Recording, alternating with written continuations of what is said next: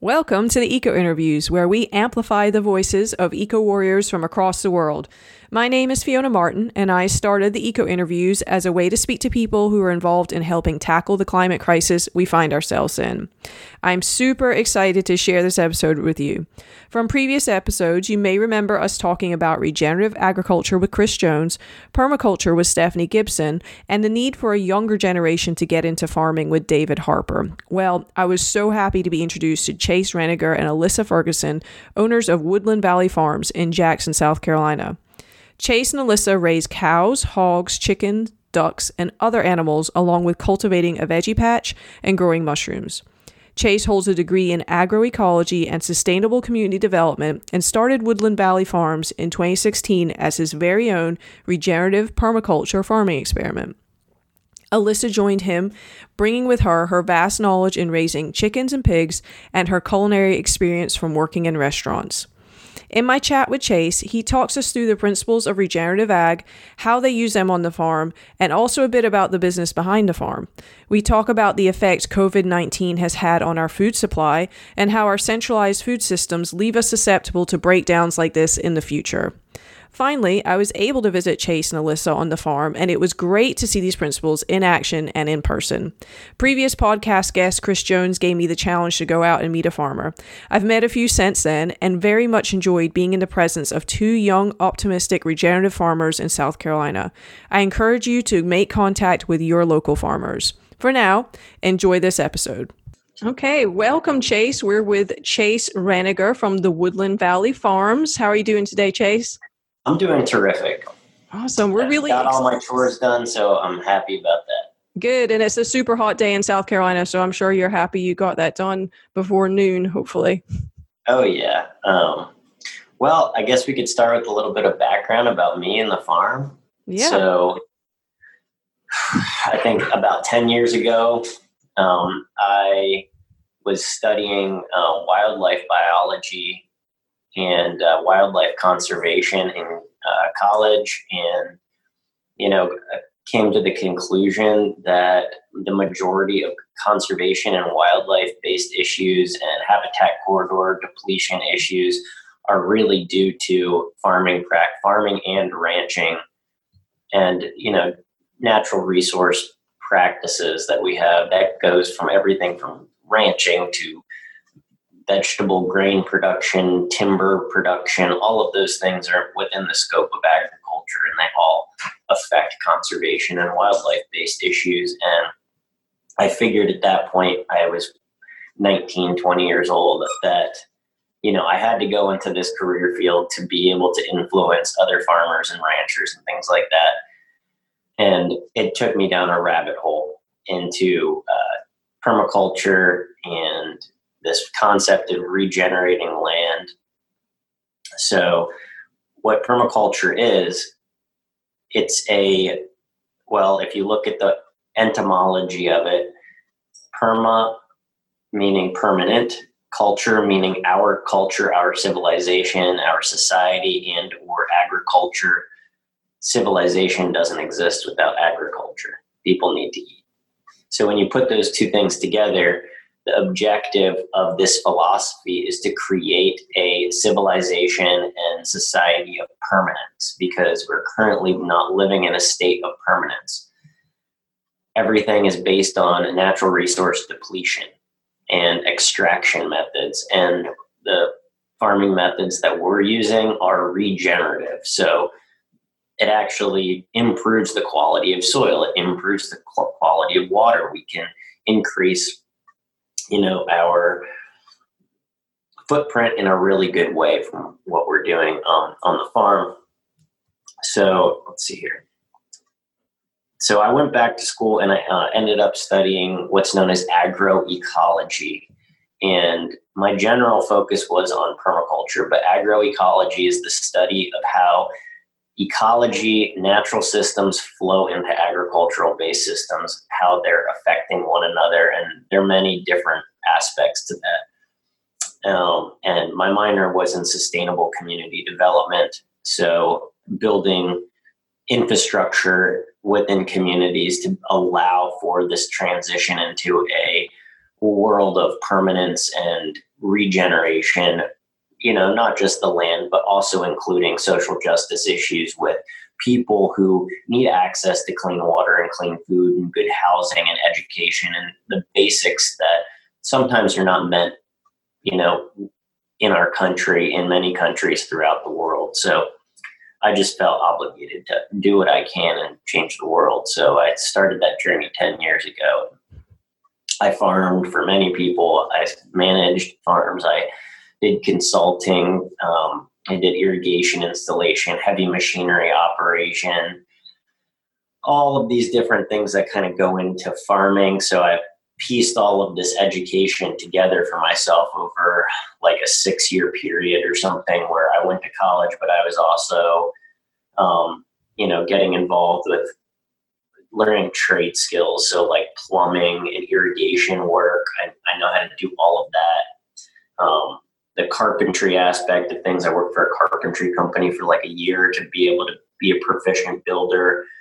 Um, I started working on vehicles and working with truck and tractor engines and mechanics and stuff like that. So I took it upon myself to build the skill sets necessary to become a farmer because just just because you're a sustainable farmer and a lot of people come into this career path uh, without the necessary skills they just on a whim they want to become organic farmers they want to change the world in some way but they do not have the practical skill set to allow them to be successful at that career.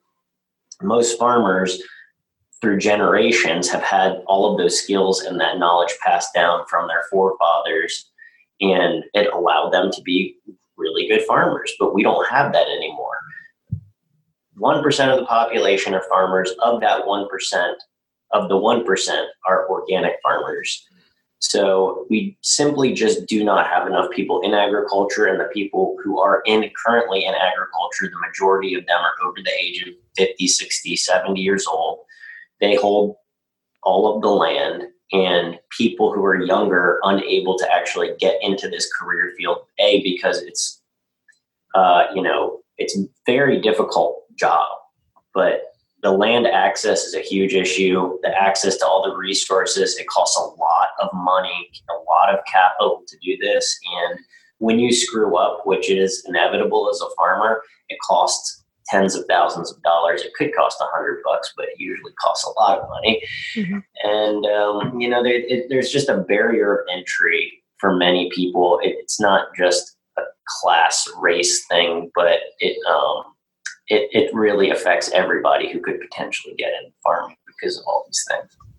Mm. So I took all the knowledge I possibly could during, you know, my whole life. And then I decided to put that into practice with starting my own business. And I partnered with several people to allow me to start the farm, one of which is my uncle. And he owns a lot of land. He actually does land conservation. So it allowed me to become a farmer. If it wasn't for him, I would never be able to do this because he owns a ton of land and he's an environmentalist. He really believes in land conservation and agricultural conservation, but he had nobody there to kind of do it the right way. So some of these fields were uh, genetically modified soy and wheat and corn and things like that. So we're actively repairing the soil and stuff from these damaging agricultural practices um, my partner Alyssa, she runs half the farm. She does almost everything that I do. Um, I usually tend to do the infrastructure and more technical build out things, um, and she's doing a lot of the interacting with our customers and communications and on the ground work. She is a master pig farmer, and she does a lot with our pigs. Um, so, a little bit about the farm that um, so yeah, we started the farm about five years ago, and it was just me when I started. I was out on this land, living out of a canvas tent, and built this farm from the ground up. It's 200 acres. Um, I put all the irrigation lines in. I've done electrical work on the property. We've rebuilt the barns to the best of our ability. Like we've done a ton of work at this property, and um, all the people involved are really proud of what they've done. We also brought a group of people in, some friends of ours, and they started their own mushroom operation on our farm. So we have and a bunch of different people who are involved. We have a garden manager, Joey. Um, he's terrific. He's done so much work with us this year, allowed us to expand our CSA. We have my dad. I brought my father, who retired, into the farm. So we've made it a community farm, kind of. Um, and everybody does their own thing there. We all play our parts, and it's really great. We get together for lunch almost every single day. We always have community lunches. That's all grown on the farm because we grow all of our own food. So there, I can't rave about the lifestyle that we've kind of created. Um, it's terrific, but it came with a lot of struggle in the beginning. so our farm is based upon um, this ecological model, right? So we have animals that take up every single different ecological niche. So, for example, bison, elk, deer, these animals are ungulates and they digest grass and forages and things like that. And they cause disturbance in an ecosystem through grazing and movement and motion. And we create that in our eco- agro ecosystem with cattle and sheep and goats. And then in another disturbance pattern, we also use pigs. So we use our pigs to do composting, which I'll get into in a little bit. We use pigs to disturb the forest to help to prevent forest fires, um, to cause different effects of disturbance, um, such as you know rooting up trash from an old disturbed lot, or you know they we can leave them in for a really long time and then we can establish a new understory um, of certain plants in this given area. So they're a tool for us to just heavily disturb an area. And we have the chickens, and the chickens, our they kind of act as our cleanup crew. So they keep all the flies and maggots and all the stuff that might accumulate from manure. Um, they keep that away from the barn. And the same with the ducks, they do that as well. So we have everything kind of in rotation. All these animals, they're never in one space. They're always constantly moving. Like any animal in nature is in constant motion. And we replicate that constant motion through what's known as rotational grazing practices. So, the gist of rotational grazing is that if you rotate animals, then you will have less parasites, or no parasites, and you will not have to use deworming medication on your animals, which has an immense health benefit for them and for us. Hmm. It also allows those animals to have constant access to fresh water every day, fresh grass every single day. So they're not eating their own manure, they're not eating grass that they don't want to eat. They eat stuff that makes sense for them, which gives them innate health and wellness. And also, it allows us to make money because farmers focus on the bottom line all the time, which most people who are using grain, when it comes to cow feeding operations, they want to put weight on their cows really fast.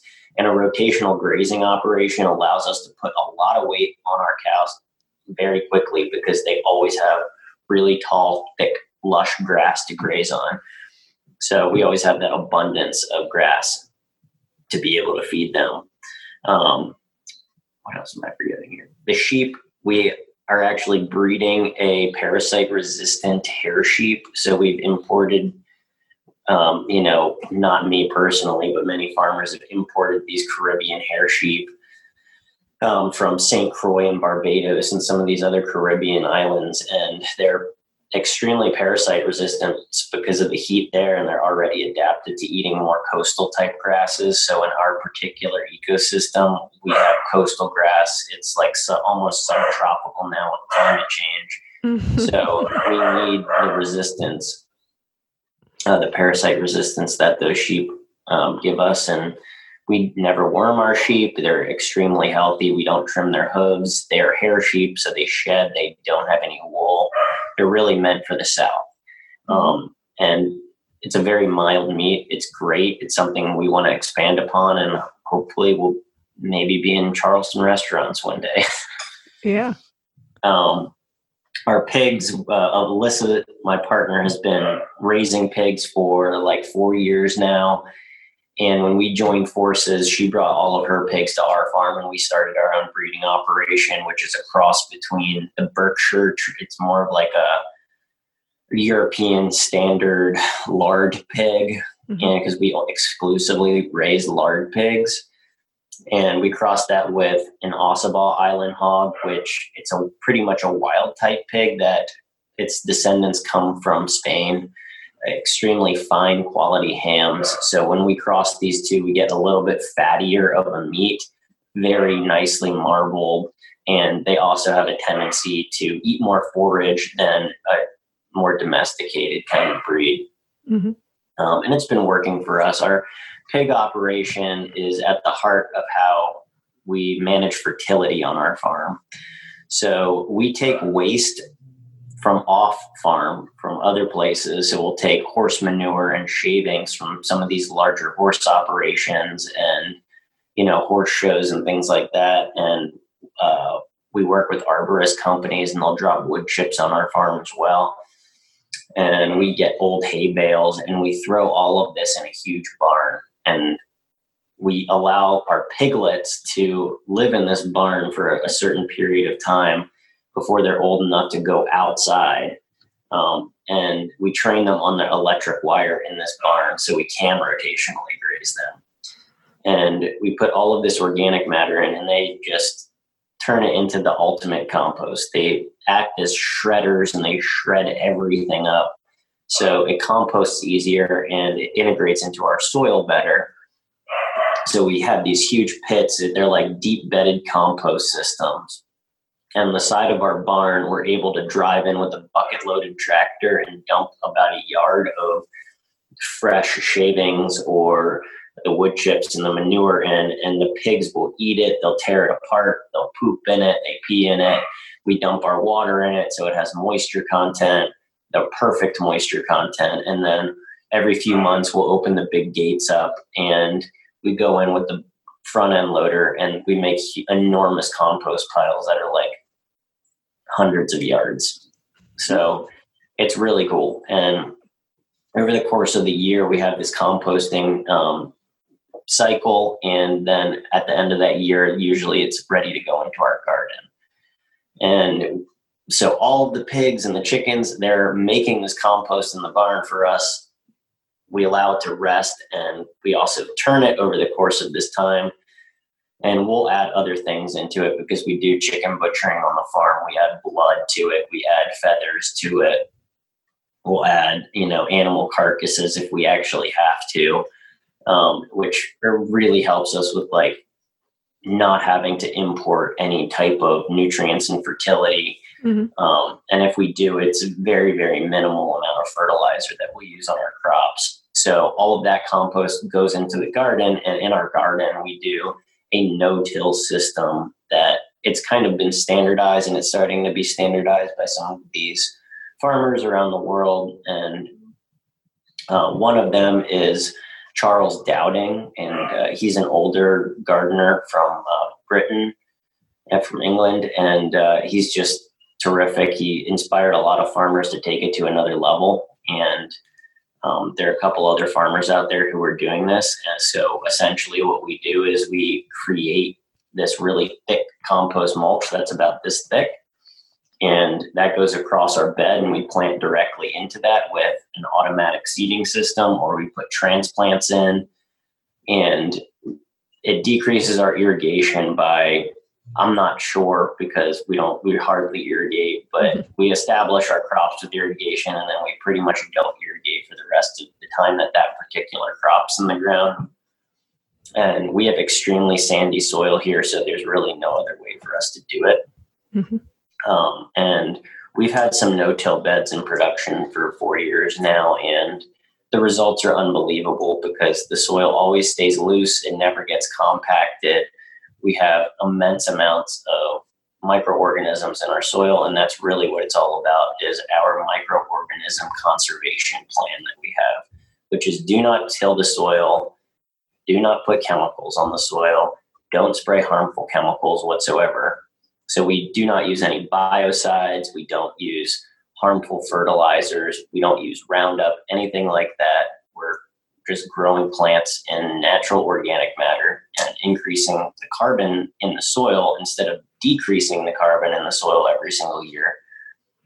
And it's, I think that this uh, style of vegetable farming is going to be the new norm in the next like 20 years. Mm-hmm. Uh, I don't think people are going to have an option because there's so much soil depletion going on that we can't continue to farm the way we are. Everything has to go over to no till. Even the big guys in farming these days who are using combines and tractors, they have no till equipment. They are getting grants, they're getting government funding to be able to implement these uh, no-till practices, even if it's large scale. Um, there's really no benefit whatsoever to tilling unless you have to establish a plot. So when we expand our garden, we'll use machinery to be able to work the soil enough to be able to create our beds and everything. Mm-hmm. Um, and you know, it's been working pretty well for us. So we have all the animal systems, which are the beef, lamb, pork, chicken. We have chickens for eggs. And then we also have a mushroom operation that is run by our great friends, Ben and Rebecca, um, who I saw on your sheet. David Harper was on here. They know yeah. David Harper really well. They, I think they applied for some of the same grants together, so which has been great. Um, we've been applying for a lot of grants uh, for this mushroom operation, and it's a very unique thing because we're growing mushrooms in a shipping container. Okay. So we take all of these old pharmaceutical grade shipping containers with closed cell foam already insulated. We put a floor and we divide the walls up inside, and we can build scientific laboratories in these containers and have a completely sterile environment. Um, we're expanding into our second container this year, which is pretty exciting. So we, uh, yeah, there've been some issues with other local uh, mushroom growers not being able to stay in business, and it all worked out at the right time for us to be able to come into doing this. And it's just another item that we can include every single week for our customers, and um, they really like the diversity, and there are a lot of health benefits from you know organic mushroom production. Nice. So that being said, we have all of these different enterprises on the farm. It's extremely chaotic and crazy from an outside perspective, and it's taken a long time for us to build the systems, and we're still building these systems to be, um, you know, easy to manage. So another part of making this easy to manage is our um, the way we sell our products. So we have a CSA, which is a community supported agriculture program. We call it a farm share program because people are really investing in us and they're giving us a lot of income based security by giving us a deposit and signing up and saying, hey, we're going to be your customer every single week. so since we have such a diversity of plants and animals on the farm, we needed an outlet for this. And it's really difficult to sell to restaurants who might just want one pig. Well, we have a pig, we have a lamb, we have chicken, we have a ton of stuff to get rid of in this week. So we would have to go to like several restaurants. We would have to go to maybe three or four farmers markets. And realistically, it's not worth it for a farmer to really leave the farm unless they're making like a minimum of two thousand dollars. Mm-hmm. Because even for a small farm, because it just simply costs so much money for us to run the operations. So we, after this whole COVID nineteen thing, we already had our CSA model. We were already implementing this in Aiken, South Carolina, and also in Columbia. And since COVID 19, this it really allowed us to expand. And the week that we had the farmers market shut down was the week that we expanded our CSA. Mm-hmm. And we had a bunch of people who, you know, were just kind of referred to us from their friends, which is terrific. We really like to have that community atmosphere. So that kind of got us over the hump so we didn't have to go to the farmers market and then we just got flooded with customers um, partially because i got on the news. It's kind of fun. There you go. And we had all these people wanting to sign up so now we have a waiting list for this program. And every single week we have 75 and we have $100 shares and people get a combination of meats usually two things it's like this week i, I think it was like um, a whole chicken, chicken breast, and a pack of bacon or a pack of sausage. And then we have about $25 worth of vegetables, which include like baby salad greens, baby kales that are like fully washed and processed and dried. So the shelf life is like three times as long on our salad greens than what you would be getting from California. Mm-hmm. We have all of the stuff that you would normally get at the grocery store, you know, cucumbers, onions, carrots, all of these things. We grow such a diversity of crops on our farm for the CSA. And then we also have eggs and we have mushrooms. And we're unable to actually keep up with the egg production at this time. Wow. So we have we did a little bit of work with another farm and we got them to do some direct retail beef. And there are a lot of farmers out there who have beef herds or flocks of sheep and they're not selling directly to consumers. And we met these young farmers and we encouraged them to you know do direct to consumer sales. Forget about selling to the big livestock markets and all this and it's saved their business. And we are the increase of our csa you know we had an increase in this egg demand. So they started a huge egg layer flock and we were able to pair with them Mm-hmm. And that's really what it's all about is being able to have more farmers that are out there who are working with each other to make sales. And we buy like 20 dozen eggs, but I think it'll probably go up to like 100 dozen eggs here soon from them. Wow. And really great for them every single week to have that security. They're getting a paycheck from us, and our customers love the free range, non GMO, terrific eggs that they get. That's awesome. moved every single day, but behind these wonderful organic grass fed cows, it's like the most terrific thing.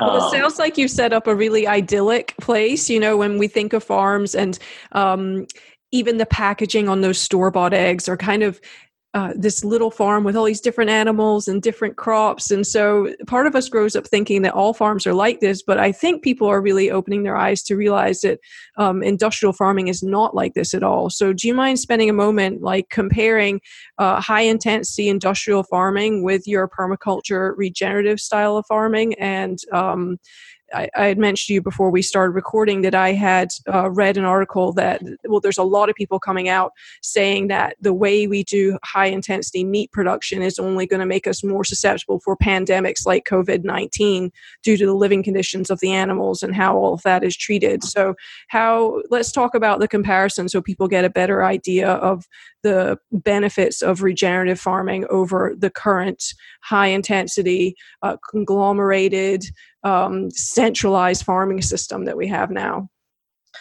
Okay, so there there are a number one is there are a lot of different farms out there that are contributing to the current model that we have right there's so many different contractors that work for larger corporations you could have like we have farmers down the street from us who they only have like a thousand acres maybe two thousand acres on beef on production right? But all the beef that they produce all the beef steers every year they get trucked on semi trucks into these feedlot situations mm-hmm. right?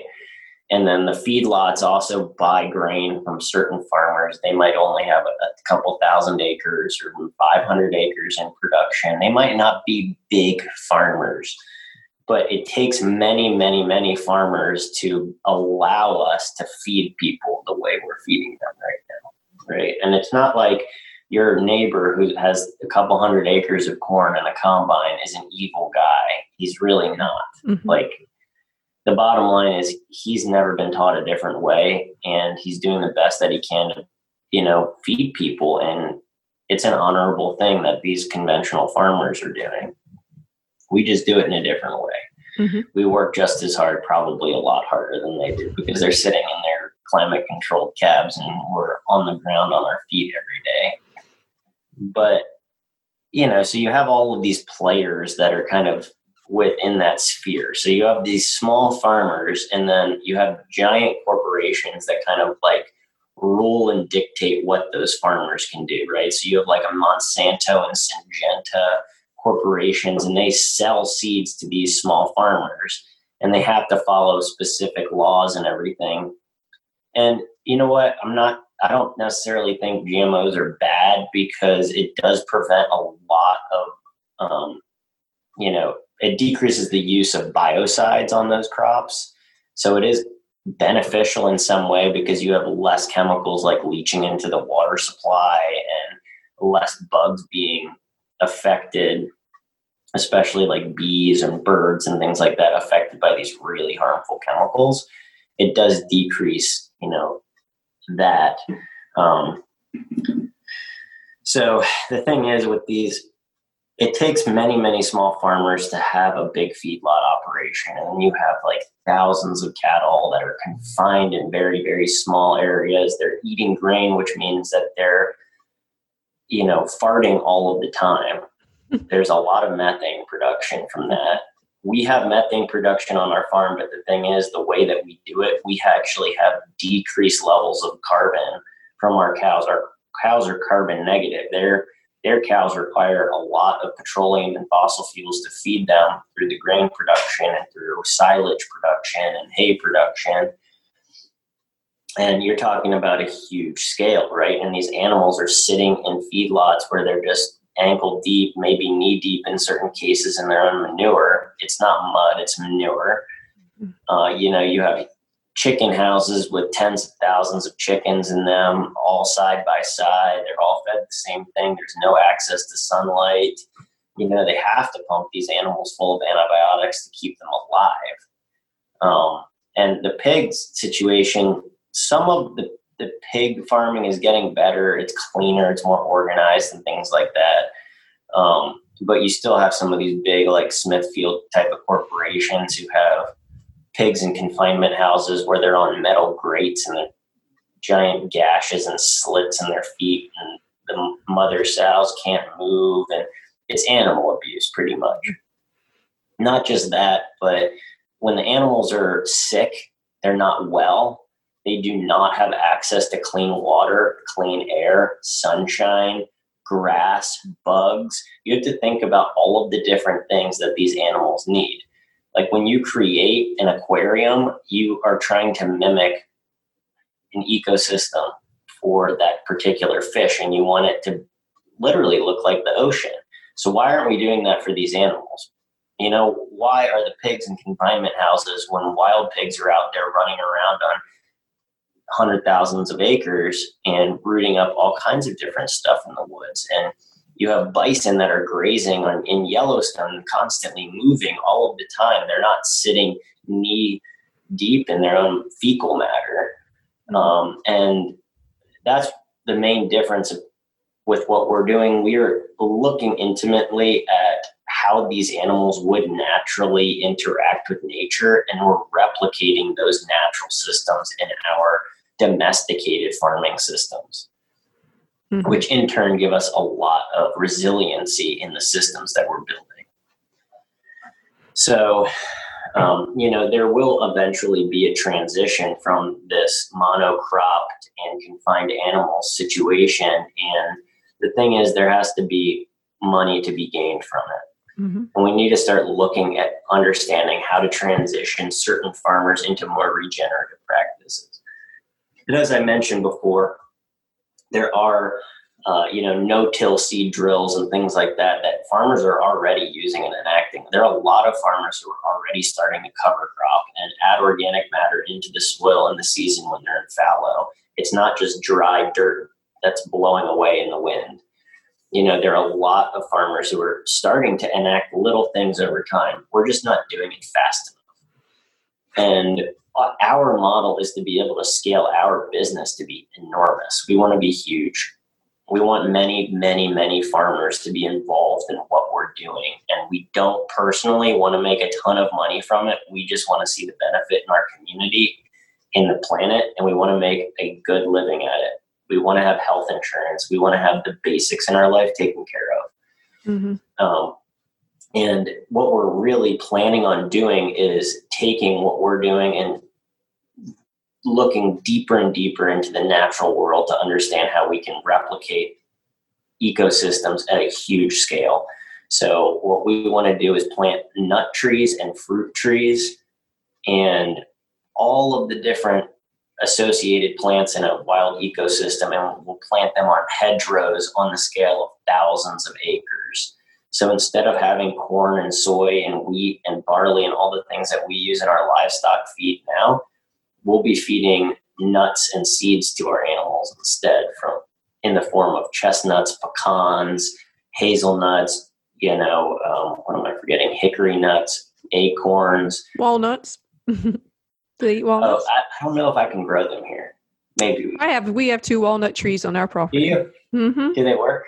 Yeah, yeah, they're um yeah, they're coming back. They obviously they only produce fruit every couple of years, but um I'm looking up at the walnut trees this year and I think I think this is going to be the year. I feel like I put a lot of love into the land and they're going to give me something nice.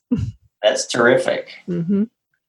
Well, anyways, we need to pretty much what we're doing. We want to create this forest ecosystem, right? Where you have a giant canopy layer, these huge nut trees that go above, and then right below that, you have like the the trees at the next layer, which would be like your apple trees and your pear trees and cherries and uh, loquat trees, mulberry trees, all trees that span the entire season, and they all fruit at different times. Mm-hmm. And then you get down lower and we have shrubs like currants and gooseberries and blueberries and things like that. And below that, we have our vines that come up. So we're growing like passion fruit and kiwis and gourds and squashes and things like that.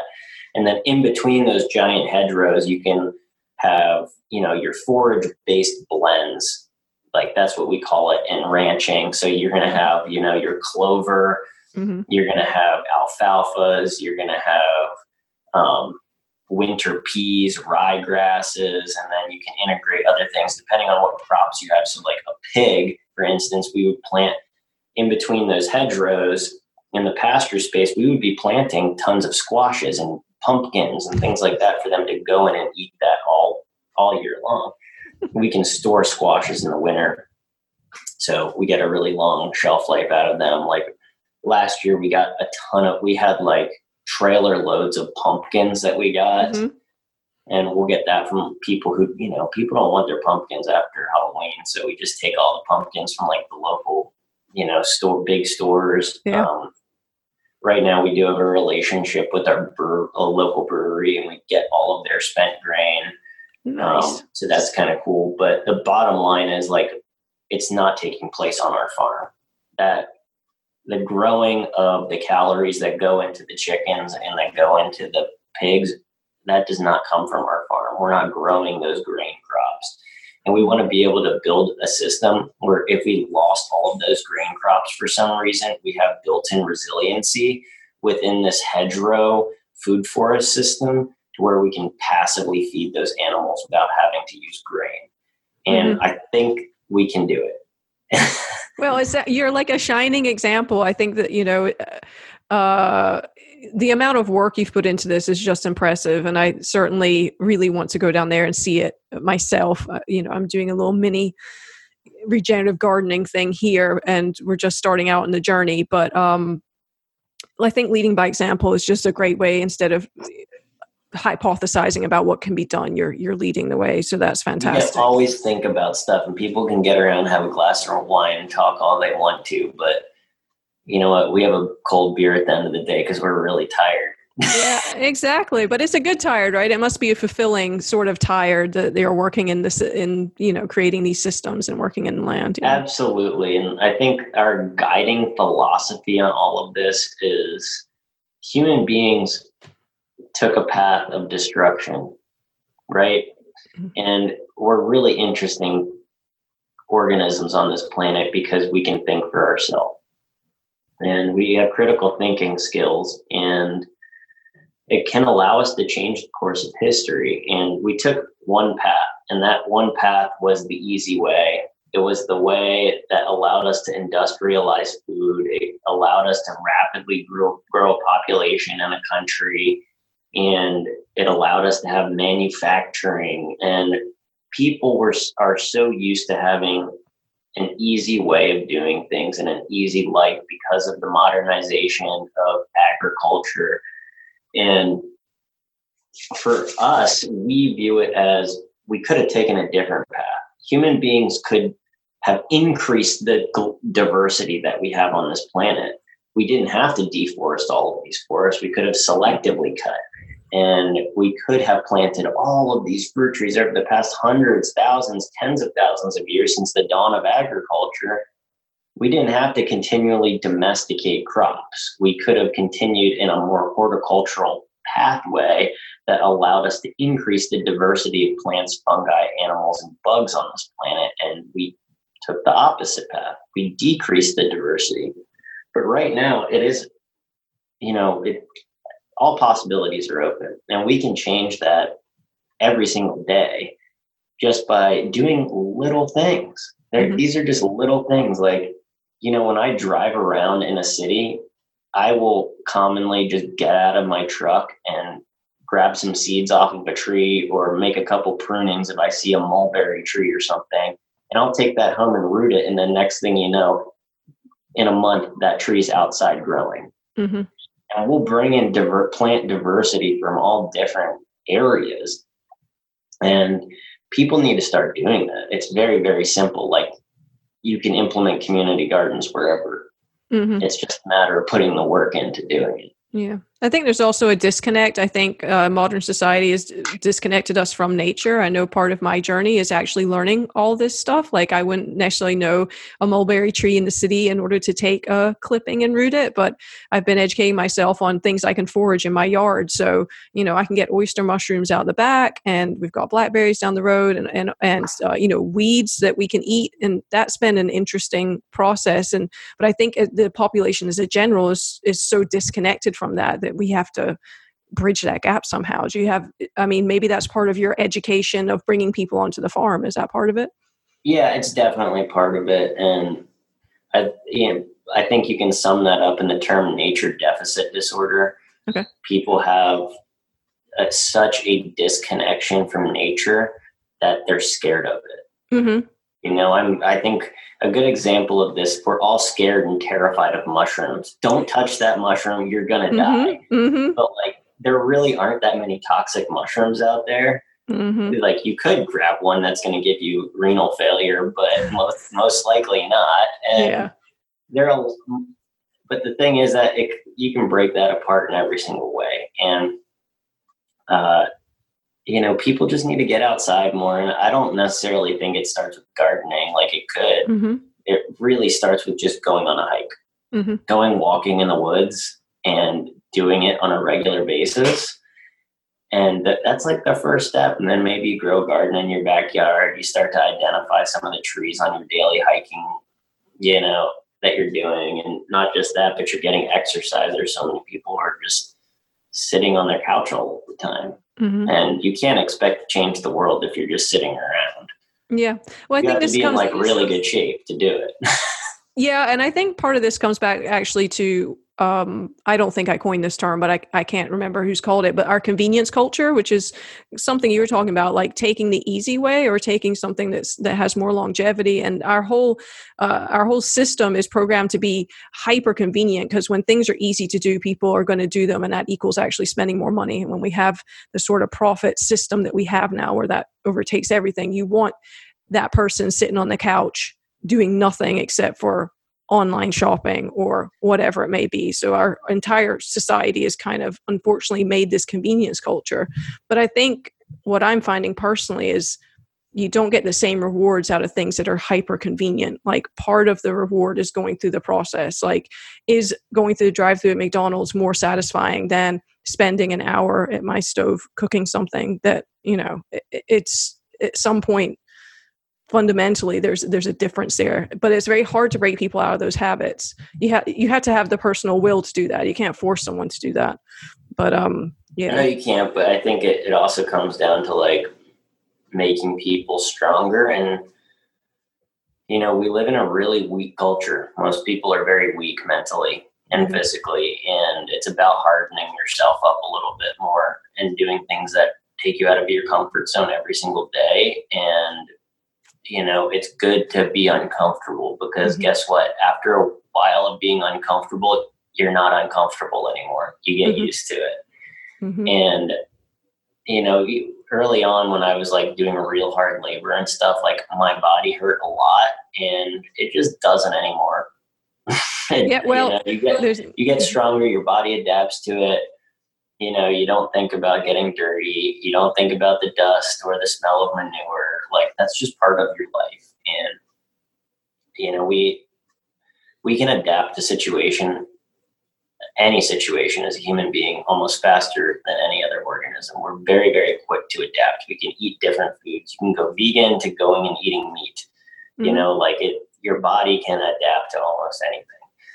And people yeah. just need to really start to push themselves a little bit more and figure out what they can do in their own lives to start moving in this direction of just living more resiliently and I say that with a lot of intention because I don't believe we should live in a sustainable way. We don't want to sustain the pet like our life right now. Like mm-hmm. if we sustain the you know the direction that we're moving in, well, we're going to end our civilization.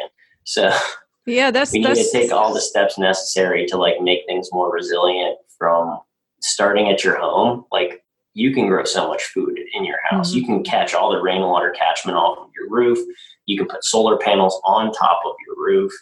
You can start talking to your neighbors. Like that's a really big one. Yeah. Getting them to grow certain things that you're not growing and trading with them and working on some of these various code issues that we have in the cities where, you know, you you can't have goats or chickens and things mm-hmm. like that.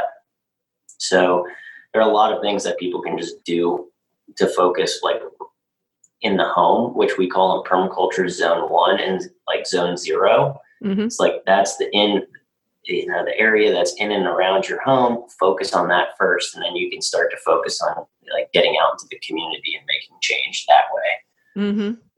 Yeah, you said some interesting points. I was taking a like a soil advocacy style course, uh, and they brought up this idea of um, we need to not be sustainable. Sustainable is such a hot topic term. Sustainable, sustainable, and you've expressed it exactly in this course. What they're talking to us talking to us about is, is we're in a G, uh, degenerative uh, sort of system right now. So where this is a good place to be, we're way down here. So if we sustain down here, like you said, we can't sustain down here. We need to regenerate up to a better level and then talk about sustaining if we come back up here. And that was the first time I'd heard of that because sustainable certainly is the buzzword now, like sustainable, sustainable. What like you said, what sort of what sort of life are we sustaining at this point if we're Smithfield su- Farm is sustainable.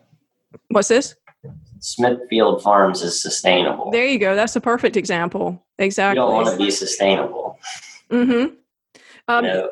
Mm-hmm. And you touched a little bit on uh, like city codes. I, I wanted to see if you wanted to illuminate some of the code issues that you encounter when it comes to this style of farming. Um, you said, uh, well, we'd spoken previously that there was a bigger bigger demand for meat because we have had these meat plants shut down, but there are USDA regulations that maybe prevent you from scaling your business up faster. And I don't think many of us know about these. Do you want to talk about that a little bit? Oh yeah, sure. Um, so I don't think this necessarily has to do with like code enforcement and code violations, but it does have to do with state and federal meat inspection based regulations for farmers. Mm-hmm.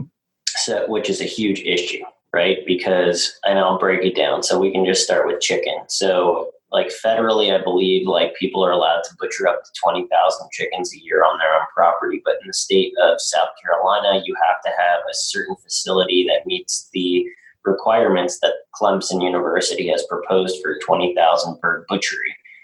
And so on our farm, we can only process 1,000 birds every single year um, because we have an outdoor butcher set up. Okay. We're on a concrete slab. We have overhead watering. We have professional butcher tables. We have a professional plucker system, the whole nine yards. But we can only process a thousand birds, so that's a huge limiting factor for us.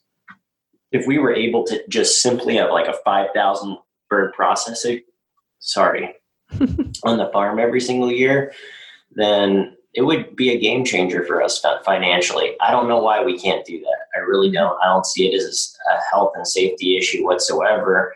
And in fact, people are terrified of microbes. And I think this is where it comes from. They're terrified of E. coli and salmonella and all of these things. But I guarantee you, if you take a bacterial swab from any of our butcher tables and you compare that with an indoor butcher situation, our system is way cleaner. Mm-hmm. And yes, there is dust, there is animal particulate matter probably floating in the air.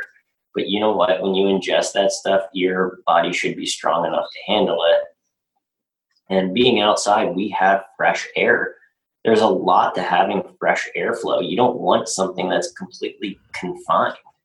The only reason to have indoor space is if you have a fly problem and then the flies can transmit diseases and stuff. But if you don't have a fly issue, it's not a big deal. So, like in South Carolina, we really don't have any flies in the winter and early spring and late fall. It's a perfect time for us to like be butchering chickens on the farm. And we process a lot of our animals for our own consumption during that time period. Mm-hmm. So they could maybe, you know, make some laws around, oh, hey, like you cannot butcher chickens from this month to this month, but during six months of the year, you're allowed to butcher, you know, up to two, 3,000 birds. Like a thousand birds, just very limiting. Mm-hmm. If you mm-hmm. sell a chicken at $20, then you know it's only like twenty thousand bucks. Mm-hmm. So it costs like it, you, you're looking at like fifty percent profit margins with that enterprise. So like you're only making ten grand. Yeah, yeah. And I listened to another podcast this week that was talking to a regenerative farmer in the Shenandoah Valley in um, Virginia. And Joel Salatin. Yes, exactly. That was one of the Joe. Someone had sent that to me, the Joe Rogan podcast, and he was talking about similar USDA restrictions on selling meat. That um, it, your neighbor could buy a piece of meat from you, and this I don't know if this is Virginia or US. Uh, if he US. Yeah, if he butchered a cow, he uh, the neighbor could pay him for that cow, but uh, well, he'd have to sell the whole cow or the half cow. But if he actually butchered it into steaks, the his neighbor could buy it, but he would be in trouble for selling it. It's illegal for him to sell cuts of meat. Is that correct? That is correct. So we cannot butcher any large animals on the farm and have that legal at any scale. Okay it's not one, two, we can't do it, period. End of story. And this week I took one of my beef cows in the butcher on Monday and I tried to get an appointment for my next one and it's not going to be until November. Oh, wow. So how am I supposed to feed people if I can't get any animals butchered? Yeah, that's that's a huge roadblock right there. Uh, oof. So, and the thing is, like, it's also it costs a lot of money to have a legitimate butchering facility, even if it's just a state regulated one mm-hmm. you know, you're looking at like hundreds of thousands of dollars, mm-hmm. you know, and we're definitely going, we have to build our own butcher facility on the farm with the way that we're planning on scaling our operation. There's no way that we can't do what we're doing and we continually expand without being able to open our own butcher facility because we're so limited by the meat processing that we have. We have one USDA butcher in the whole state of South Carolina. Oh. We had two of them, but the other one got shut down because their facility was run horribly. They were smoking cigarettes inside, and it. They had I I talked to other farmers where they had animals sitting in cages in the back for weeks on end. Oh God! And that's and, mm. but and that's why government regulations exist. Right. Is because people like that should not be in, operating a business. It's not a mm-hmm. safe way to do it. But like Joel Salatin says, and I believe this because our CSA model promotes this, is having connection with the customers. If there were zero regulations when it came to this whole meat processing things, and I could butcher animals on my farm and legally sell that without inspection, all every single one of my customers would come to the farm and see the butcher setup. There's no hiding it from my customers because we have an open. If you are our customer, we have an open door policy. You just need to make you know a scheduled time to come out and see the farm. We show everybody how we butcher chickens. Mm-hmm. And the thing is, there's accountability with community, especially with this CSA based model. People know you. You show up to their doorstep every single week. There's a face to face interaction, and they expect to have safe, clean food from you. You know, and the practices that we have, in my opinion, are a lot safer than the ones that the USDA has. Yeah. So it's a really big issue because we do not have any processors to get our meat done.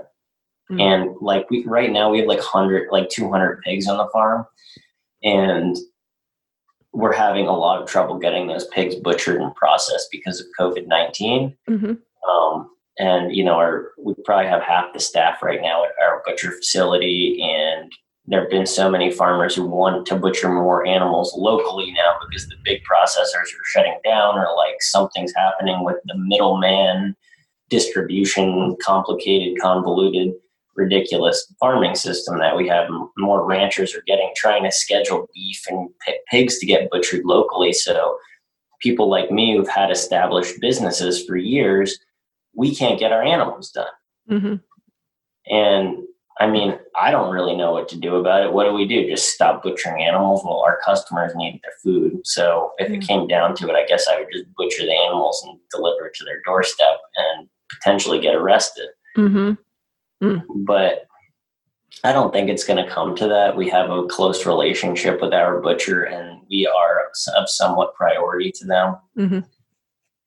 So we'll kind of see how things go. But the bottom line is there, you know, if the government is going to be involved in our life, which I don't believe that they should be involved in our life, maybe when it comes to other certain social programs and things like that. But when it comes to what I put in my hand that goes into my mouth, yeah there should be no regulation around that. And that goes for drugs and that goes for food.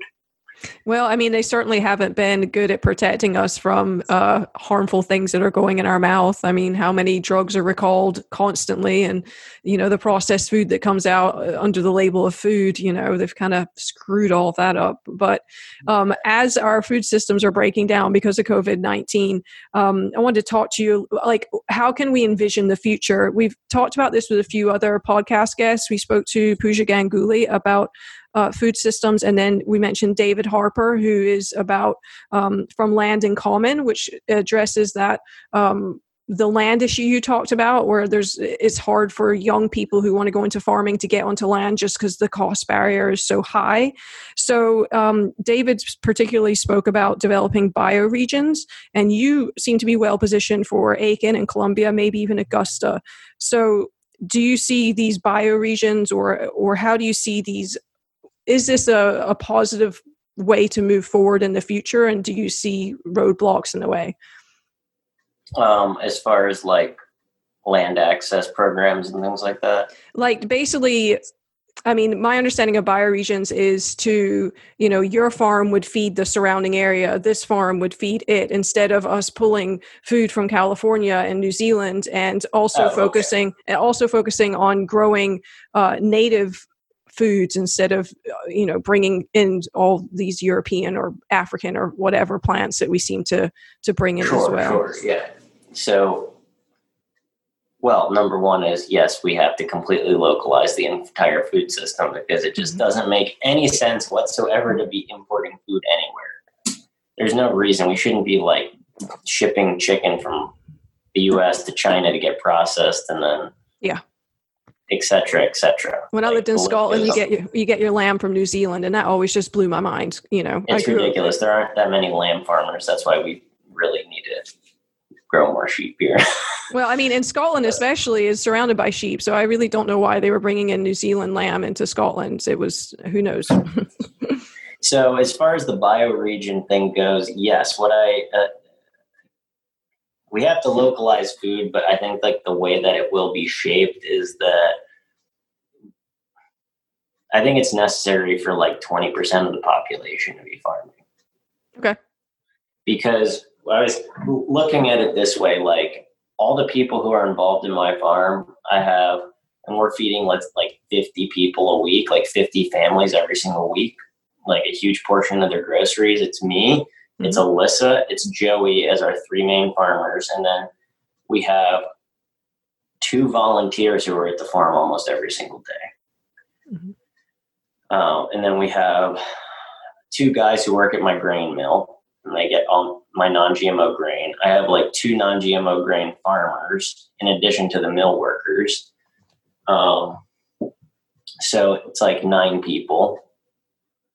And, you know, the, let's say there's probably one person in there I'm forgetting, but let's just say 10.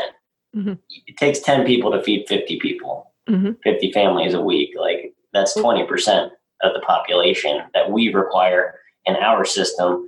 But there's so many more people who are involved. Like we have a seed, we have seed production farmers where we buy our seed from. There are hundreds of people who grow our seeds mm-hmm. and we buy seed from them.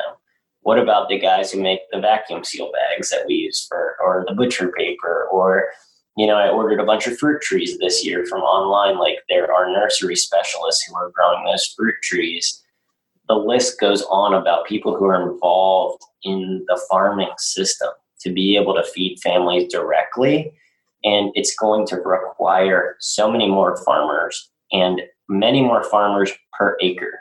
And that's the thing. You need more farmers per acre of land. We don't need as much land as we're currently using to produce food be, it's just too much land. Mm-hmm. We need more farmers on less acreage focusing on smaller systems. Because mm-hmm. if we do that, that means all of these farmlands that are in corn and wheat and soy production, they don't have to exist anymore. And that means that can go back into wilderness. Mm-hmm. And we can put trees in there. The deer population will go up and we have more hunting resources, for example. But with our bioregion, we will be able to produce so much food. And it doesn't matter if you're where you are really. Like it it's just gonna dictate your climate just dictates what you can grow mm-hmm. at what point in the year, right? Like you can grow food all year long in Vermont. Mm-hmm. Uh, you can grow food all year long in Canada. You're just going to have to use high tunnels, and in the summer, you're going to make sure you know you're going to have to have all these preparations to be able to get your animals through the wintertime. Mm-hmm. Where we are, we have a lot more diversity, but we have other problems that we have in this ecosystem because of a lack of winter. We have all these problematic invasive grasses and weeds and things like that that make it very difficult to farm here.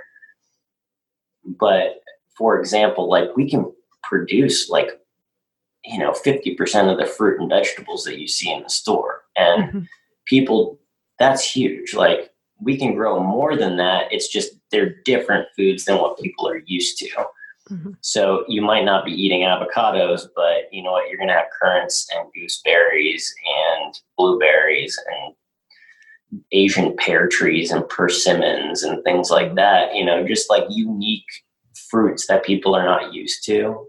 And I think that's kind of going to be the thing if we're going to like move in the right direction is making it like seasonally appropriate food for people to be eating. Um, I think that's a huge thing, and moving away from eating chicken. Yeah. I don't think we should be eating chicken because it requires such a massive amount of grain. I think we can move pigs in the direction of having them like eat less grain and slowly no grain. But I you can only have a certain amount of chickens like on your farm. Every person could probably look after a couple of chickens, but every person, every family needs to have chickens in their backyard. It's not something that is meant to be had on a large landscape because if people just had all their food waste distributed into their chicken run, the chickens wouldn't need any food. Yeah. We're doing so, that right now. We just got 15 chickens, which were um, my father-in-law's and he passed away in November. And so since then we've been trying to build the coop and all that. So it is, uh, yeah, now we have to prioritize food scraps for the chickens and food scraps for the compost pile. So, and totally. we get like, we get like two dozen eggs a week and we don't really have like, I think five of the chickens are older and they don't lay anymore, you know? So they're just doing their thing. It's pretty cool. so I, I think that like we just need to focus on like what we can do essentially like mm-hmm. what can we do in the region that we're in and how do we allow people to access that food mm-hmm. well um, hopefully like hopefully woodlands valley sorry woodland valley farms will be leading the way in trying to because you're leading the way in so much it sounds like it was exciting for me to find a regenerative farm in south carolina uh, i so. think we are yeah it's um, i think we have a lot of work to do and we need to become more professional in many ways and but that comes with time like we're young farmers and ranchers on mm-hmm. and we're all under the age of like 32 mm-hmm. so um, i think that you need to have more people coming into farming who are learning and they're younger and they're making the mistakes that we're making mm-hmm. and those all those people are going to be the leaders of the future uh, you know we need farmers to be heroes mm-hmm. essentially and we need them to be able to stand up for wildlife conservation issues we need them to stand up you know for our rights and our freedoms really that we have in this country to be able to process our own animals. Mm-hmm. I mean, this is a huge issue. It really is. And I think the biggest thing that people can do is right now is just go and connect with a local farmer and say, I want to spend my money with you. What can you grow for me? Mm-hmm. Because there's so many times where we have people, oh, we want this or that. Like, but you only want it like one time. Yeah. You know, like we need consistent customers to keep our business going. And like, I would do anything if somebody came to me and they're like, oh, hey, we just want to give you a thousand dollars right now. And like, please grow all these chickens for me. Cause like, I just want you to grow my chickens. Like, there's so many farmers out there who would be like, please, like, please, you know? you just need to find those farmers and let them know that you want to be their customer that's the biggest thing and then figure out how you can help them too like we need volunteers at our farm all the time we had um, like 35 volunteers come out on sunday mm-hmm. and people just you know our csa members they're rocking it they love what we're doing. They want to come out and support what we're doing. They helped us weed the garden and we had a huge barbecue. We butchered a pig on the farm. We ate it on the farm ourselves. We barbecued it. That's totally legal. Mm-hmm. But and you know, and there there are ways to get around these things. Like I hate to say it, but like black market stuff, it might be the new norm. I mean, who's going to arrest you for like selling vegetables to your neighbors without like some like license or something? Like no one's going to report you. Right. You know, these are just bureaucratic people who are trying to steal your money. Yeah, and we certainly they don't have any enforcement behind it. I mean, there's so many laws and regulations out there that aren't enforced. So no doubt. But did well, we miss anything? No, Chase. I think this has been great. Tell us how people can connect with you and Woodland Valley Farms. Okay, well, you can connect with us on two different Instagrams. One is Farmer Lissie, L I S S I E, on Instagram. That is my wonderful partner. Mm-hmm. And our other Instagram is Woodland Valley Farms. Mm-hmm. And you can also find us on woodlandvalleyfarms.com or just Google me and you can see us on the news. nice. What what uh, what news station were you on? I think it was like Augusta News 4 or something. Okay. And you guys are located in Jackson, South Carolina, correct? We're in Jackson. Yeah, I think there, there are a couple articles written about us online and stuff. So you can check it all out. We're hoping to launch our YouTube channel in about a year from now. So awesome. Well, keep tuned. us in, yeah, keep us in the loop and I will um, share links to the articles uh, with our audience. It will be in the show notes as well. And um, and I really appreciate your time. It is really fun talking about uh, regenerative agriculture, especially from someone who's living, breathing, and doing it. Um, and so, uh, keep up the good work. And you know, thanks for joining us. Thank you for interviewing me. I really appreciate it. Okay, thank day. you. Thank you, Chase. Bye. Bye. What did you think of that? Be sure to follow Chase and Alyssa on Instagram to see fun farm pics and follow their story as they continue to grow. If you enjoyed this content, please be sure to share it with your friends. Take a screenshot and add it to your stories. Follow us on Facebook and share our posts. And subscribe to our YouTube channel so you can see our smiling faces. Be sure to tag us in your posts. Even better, if you'd like to support the Eco Interviews project of sharing the stories of people making positive changes for the planet and humanity, donate on Patreon. You can find the link by going to www.eco-interviews.com and clicking on the podcast in the main menu. Thanks for your support.